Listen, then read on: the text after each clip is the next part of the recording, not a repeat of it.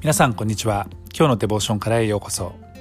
今日は2021年10月25日。今日の聖書箇所は呼ぶ記16章20節。今日のデボーションタイトルは孤独の中で。それでは聖書箇所をお読みいたします。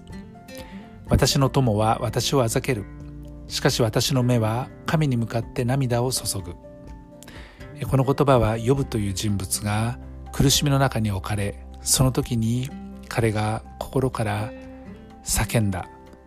また嘆いた言葉です。神様の許可のもとにサタンによって災いが彼の上に降りかかりました。それも一つではありません。いくつもの降り災いが彼の上に降りかかったわけですね。とても哀れな様子に見えた。そのことを心配した友達は呼ぶのもとに来てしばらく話をすることができませんでしたけれどもだんだん会話をし始めます。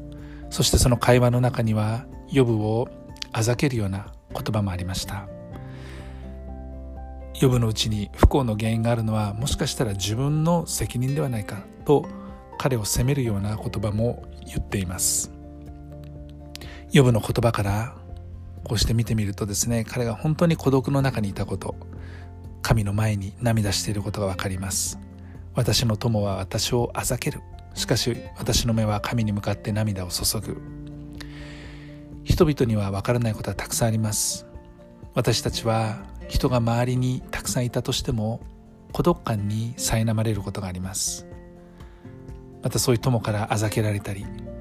またあざけられるのではないかということを心配して、えー、防衛戦を張ってですね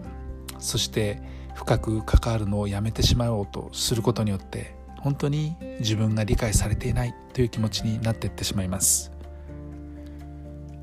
本当の友とはどのような人でしょうか？お互いに本心を話し合うことのできるような仲でしょうか？もしかしたら自分の醜さや罪深さそういったところもさらけ出すことのできる関係のある相手聞いた側も必ずしも同意する必要はなくむしろお互いにいさめ合い違いを乗り越えて理解しようと努め支え合い助け合うことのできる関係かもしれません。もし私たちが友の弱さを知ってそのことをあざけり他の人の前で恥ずかしめその人の尊厳を損なうそのようなことをするならば愛が欠けている。友情とは呼ぶことのできない関係だと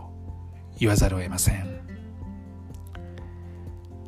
自分のことを完全に理解してくださるお方は私たちの神様だけです。人には無理です。人は、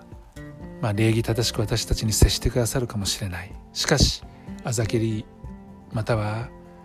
十分ではないということで私たちは不満を抱くこともあるでしょう。親しき仲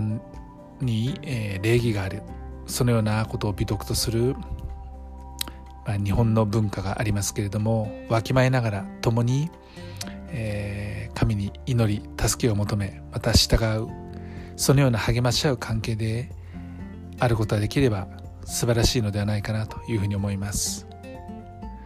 まあ、一線を越えないで付き合う、えー、そんなまあ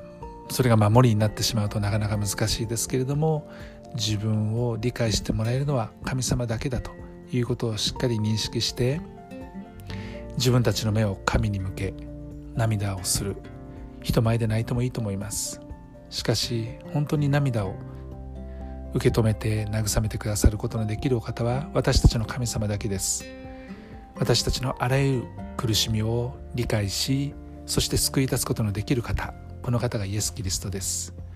ですからこの方が私たちのために取りなしてくださっていると聖書にありますけども私たちのために慰めを持って私たちのために祈ってくださっている方それが天におられるイエス・キリストですこの方が私たちの友となってくださったことを心から喜び孤独の中にいたとしてもですね本当に孤独ではないんだってことに目を向けて神を信頼して歩んでいきたいと思います。愛する天のお父様。たとえ誰一人私たちのことを理解してくれる人が周りにいなかったとしても私たちはあなたに目を向け涙を流し助けを求めることができます。あなたは私たちの必要に応えてくださり慰め力づけ愛で満たし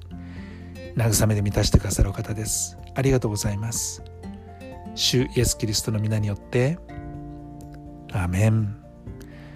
今日も皆さんの上に神様の豊かな祝福がありますように。